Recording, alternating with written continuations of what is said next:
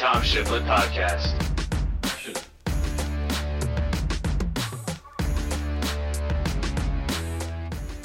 What's up, everybody? Welcome to episode 65 of the Tom Shiflett Podcast. I am still your host, Tom Shiflett. I, it has been a minute since I've been able to record my podcast. I haven't had the time to really sit down, write everything out, get some really like coherent thoughts together on this podcast. I've been able to record my other one because it's absolute nonsense with my buddy Casey Allen. I don't really have to do any prep or anything like that, or even be sober for that one. So that was a lot easier just to do on the fly. But this one, it takes a lot of thought, a lot of process, and I really want this to sound good. So I finally had some time the past couple days. I actually actually have a guest with me today on this episode. I have my younger brother Kyle Harkins joining me to discuss first half of the NBA season. We'll take a look at each conference at the break. Um, is anyone stopping Brooklyn in the East? Uh, is Utah a real contender to the LA teams, MVP, and much, much more? So, Kyle, what's up, man? What's going on, Tom?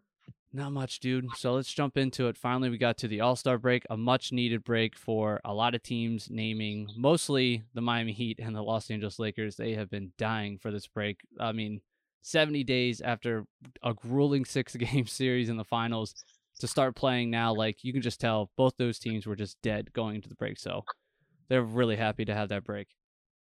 Oh, yeah, 100%.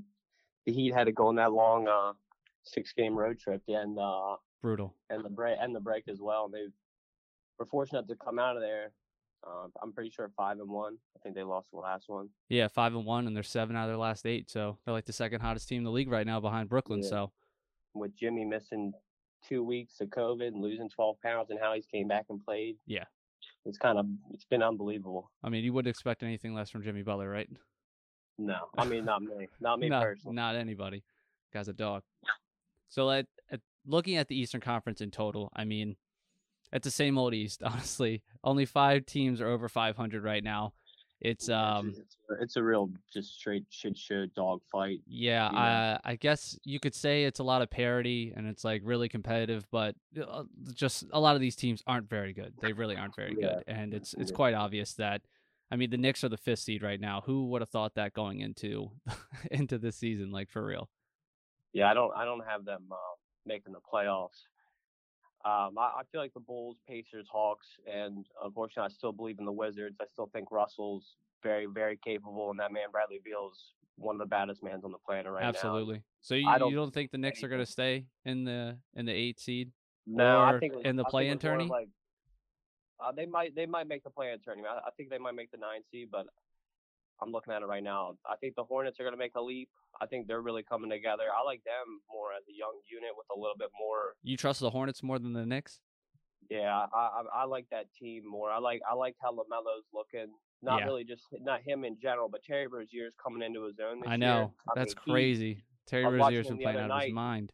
I, I forget who he was playing, but it was the third quarter, and he had like maybe 22. Yeah. Like I mean, the way he's shooting the three ball this year is like insane. Like it's same thing with Lamelo. Like Lamelo's shooting over forty percent from three. Nobody saw that coming coming into the league. Like nobody. and Lamelo, the thing is, he's letting the game come to him. Like Oh yeah. everyone was waiting on him, waiting on him to start shooting and scoring. The first week he came in the league, he just he felled it out, and now look at him. He, His pace is insane. Like he is he is he looks like he doesn't look like a rookie. It's nuts, man. Um, his touch, his feel for the game is something you can't you can't measure or judge. So I still think I You know, still he- think the Knicks are fine. and I think the Hornets are too. I think these are two teams we can kind of believe in for right now because Julius Randle is Well, playing out of his mind. Like, uh, I mean, most improved player is already locked up. It's Julius Randle. He's been Yeah. absolutely he's, un- phenomenal. he's unbelievable. He's been don't know about phenomenal, and Immanuel Quickley too has been such a find for the Knicks. He's been incredible as well. And then they add Oh, Derrick Rose in there as well. Like they're playing some really good basketball. Like Thibs is doing a really good job, and RJ Barrett looks like a real NBA player this year. So I think the Well, Knicks are something to believe in. I don't know if there's a five seed. Obviously, I mean, I think Toronto is definitely going to make a leap into the top five. But Yeah, they have to. They're gonna make a push with Kyle Lowry and that team right there. They're Mhm. they're a little they're too talented. They're way too talented. Pascal just has not been playing that well this year, and Nick Nurse has been letting them know. Nick Nurse has been taking him out of the game lately. Mm-hmm. It's like he kind of like turns into Giannis late in games where he just tries to rim run and just throws up floaters when he's so big. He just play off two, and if it's not there, just start kicking it out and finding Fred, finding Kyle Lowry, Mhm. finding those guys out and out.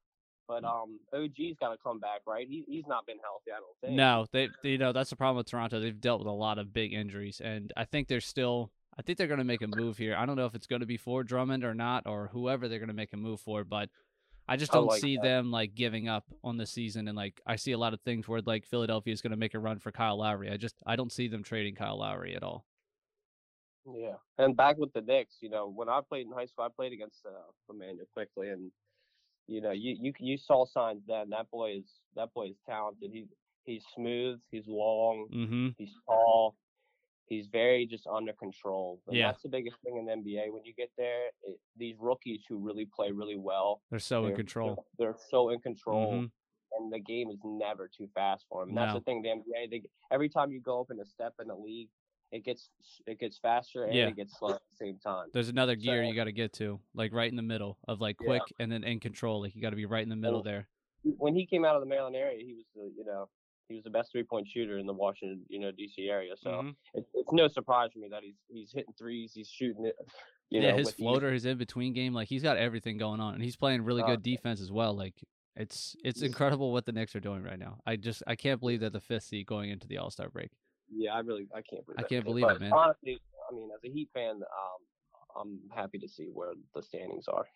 Yeah, I mean, for what Miami has kind of gone through all year, for them to be the sixth seed right now and be 18 and 18, I mean, you you would take that every single time if you laid out this season for you, and someone would have told you you'd be the sixth seed, you'd take that every single time, no doubt Yeah. about it. I mean, Duncan Robinson has really struggled shooting most of the year. Goran Dragic hasn't been healthy most of the year. Jimmy has missed some time. Bam has been really inconsistent for the most part, but they're still here, 18 18. Like I said, seven out of eight they've won going into the break. They're playing really good basketball right now, and I really think they have a legit chance to make a real run into that four seed. They could. I mean, Boston is really struggling. They, I don't really like Boston right now. I don't like. They play. a- I don't know why. It almost looks like Jayson Tatum's trying to play like James Harden or something. Where Well, like, it's just it's still going back to that shot Yeah. selection. That shot selection, man. He takes the dumbest shots in the world. It's so frustrating to watch Yeah. every single And, night. like, Some people are really like really telling me that they think Jaylen Brown is better because when they watch the game, they they see like what Jayson Tatum is by far the best player on that team. Oh, it's Like, no question. close. But it's like the the level of difficulty shots he takes to Jaylen Brown's like Jaylen Brown Jaylen just Brown can he takes the shots he needs to take. Like he doesn't take stupid shots. yeah, he's not trying to you know he's not I don't know he's not trying to play like Kobe and you know taking fadeaways. Yeah, doing Tatum, hype it's just it's so frustrating because the man can get any shot he wants on the floor anytime he wants, and then he just settles for so many step back threes and just so many heavily contested shots where he could have passed out of it. And it's just it's extremely frustrating. But I think I guess one good thing for Boston is that it looks like Kemba is starting to find his groove again. He's starting to look like Kemba the past three or four games because at the beginning of the year he looked rough, and you kind of made sense why Boston was kind of I don't know, in quicksand. They weren't really going anywhere because Kemba was just playing awful. And then Daniel Theis, Tristan Thompson, they are not playing very well at all. So that's pretty Yeah. rough for them. But Robert Williams, Time Lord, like he needs to get. he- I would start him if I'm Brad Stevens the rest of the way. Yeah he's he's by far their best center. He's It's their just- best big. He just has those moments where like it's like damn this kid's young he still has to you know what I mean like I mean, watching that Clippers He- game the other night, like he changed that entire ball game. yeah Robert he Williams can did. definitely come in and impact it. And same thing with that Pelicans game, uh, like a week ago. He completely changed that ball game, and you know, New Orleans kept making a run every time Robert Williams was pinned to the bench. So, yeah, if I'm Stevens, I'm making the move. I'm putting Time Lord in the starting lineup because I mean, Theis is serviceable, I guess, and Tristan Thompson, God bless him, I love him, but he's just he's not there right now. So. It's very tough for Boston. I don't know what they do. Uh, I guess they try and apparently they're trying to make a move for Drummond, or they're waiting for him to get bought out or something. I, I have no idea, but Boston needs to do something here. I don't know what it is, but I something's missing. everyone is just waiting for that team to make a move, and then Boston? everyone is gonna. I don't know who's gonna make the move first because every day I see the Heat are looking for Mhm. someone else. You know what I mean? So Yeah. I, I don't. I think we do also need someone if we're gonna even make a push. Cause what like do you we're think? gonna Like, what do you think they need? we just need. To, um, I don't know if we have anyone who's even out there is good enough to make us that that team. I think we can we can do anything like we showed with that last season Yeah, but with you know what we're going to get into is Brooklyn that that three headed monster down there Mhm. um I don't I don't see anyone even becoming close to this. I know it's Yeah, ins- uh, it's I mean, insane, man. Philly, no, you can't count out JoJo, but Mm, especially the season he's having, and the way that Ben Simmons is playing defense, and he's just overall just wrecking the game right Oh, now. It's it's really beautiful to watch. I think the only thing that I'm kind of wavering on Philadelphia, who was my pick to be representing the East going into the season, is the bench or the lack of a bench for them. It, their bench is just it's horrific. It's no good at all, and their starting lineup is really good, but. It's tough when you have Seth Curry playing really important minutes on the defensive end because he can't defend anybody. yeah, I, yeah, it's it's hard to watch. it's bad. Like it, when they get into these really important games, people are just they're just matchup hunting Seth Curry, and it's really Yeah. tough. Like I, I don't know. There's only so much Ben Simmons can do on the perimeter, but I don't know. Yeah. I don't know what to do. That was Dallas's problem when they had Seth playing major minutes and big moments was that he couldn't defend his guy on the other end.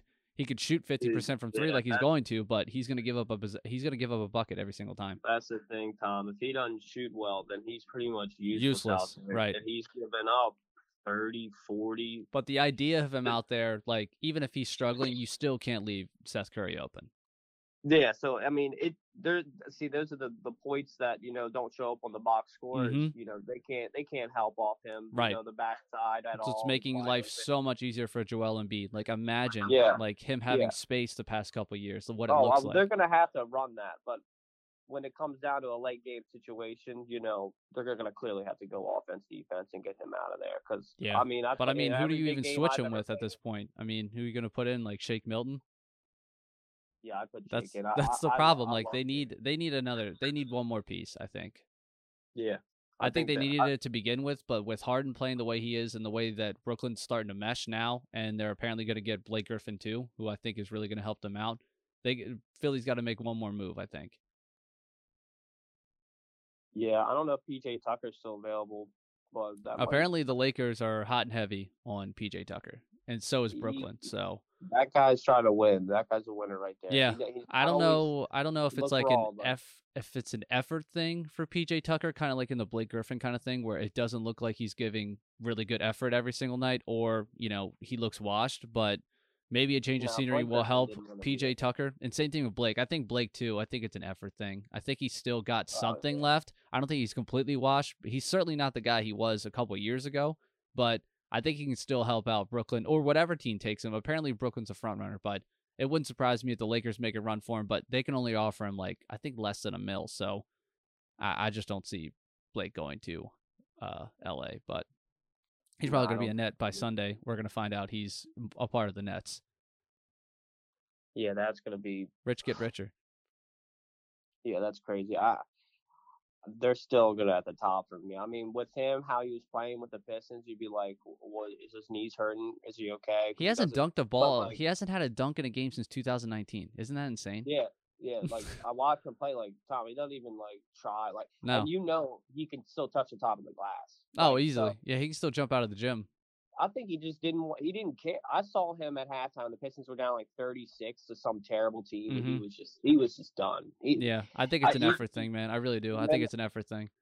I saw him put up. He's shooting like seven, eight threes a game. He can't. He Right. can barely even shoot. You know what I mean? I Like, mean the don't the the transformation he's made in his game is actually pretty insane. To think that he went from a guy who lived predominantly, you know, kind of the way Zion is now, where he lived point Yeah. blank at the rim, dunking on everybody. Now he lives on mid range jumpers and three point shooting, and he doesn't really mm-hmm. even dunk the ball anymore. He he didn't even shoot the ball at all when he was with LA. No, that was kind of a detriment to them towards the end of that run because people just let him just be wide open. He wouldn't take the shot. So Yeah. now he's I taking mean, you them. can definitely you can definitely see the improvements in his shot. It's definitely Oh, absolutely. He is. He He's a guy you can't really leave behind the three point line open. To bend his, yeah, he used to bend his knees and come up and shoot mm. straight up. Like, yeah, he's no really reworked his jump shot. He looks. that. It looks good. It looks normal. Yeah. Even his that Well- little hitch he had at the free throw line's gone. Like he looks like he's really remodeled his jump shot. I still think he can help any ball club, man. He's a really good facilitator. He's not the greatest defender in the world, but he's not a negative over there for the most part. I mean, he can Oh, shoot a little bit if he's open, so I think he helps them out a lot. And I mean, he can't hurt them more than DeAndre Jordan is hurting Brooklyn. So I mean, yeah. Uh, DeAndre Jordan shows some good on the offensive end, but not. I mean, he catches lobs. That's cool, but I mean, for the most part. If he's not catching lobs, he's not doing anything else really. He's just taking up space. Yeah, you're right. But I mean, he's Kevin Durant and Kyrie's guy, so I mean, he's not going anywhere. Yeah, that's why I thought um Demarcus Cousins was gonna come to. I still think that's a strong possibility too. I still think that probably happens. Well, we can't rebound worth shit, so that's why I was telling you like we gotta. I know Bam is like it looks like he would be a great NBA five, but Mhm. the way we're rebounding and the way you go into the postseason, if you can't rebound, and if we run into Well, I think it takes a. I think it takes a commitment from everybody. Like everybody's got to rebound besides Jimmy and Bam. Like everybody's got to get Well- down there and crash the glass. Even like Tyler Herro, everybody's got to get down there and crash the glass. Yeah, that's what I said. Tyler Herro in the playoffs last year, the guy was getting eight, nine rebounds, seven rebounds a game. Yeah, so he was over five at least for that playoff run. So everybody's got been a a board. little. He's been not playing as Right. great as last year. Like he's like I don't know. It's not like he. I mean, him not, in the bubble was insane. He he really Yeah, was insane. And if you thought this was going to be Tyler Herro the rest of the way, you're like, holy shit, Miami is really going to be a problem for years to come. Right. Tyler Herro is going to be like this all the time. But I think it was one of those things where it's just bubble, like the bubble magic, like what happened with like Jamal Murray and Well, PJ and and uh what was it? Uh, what was the other guy who was really lighting it up?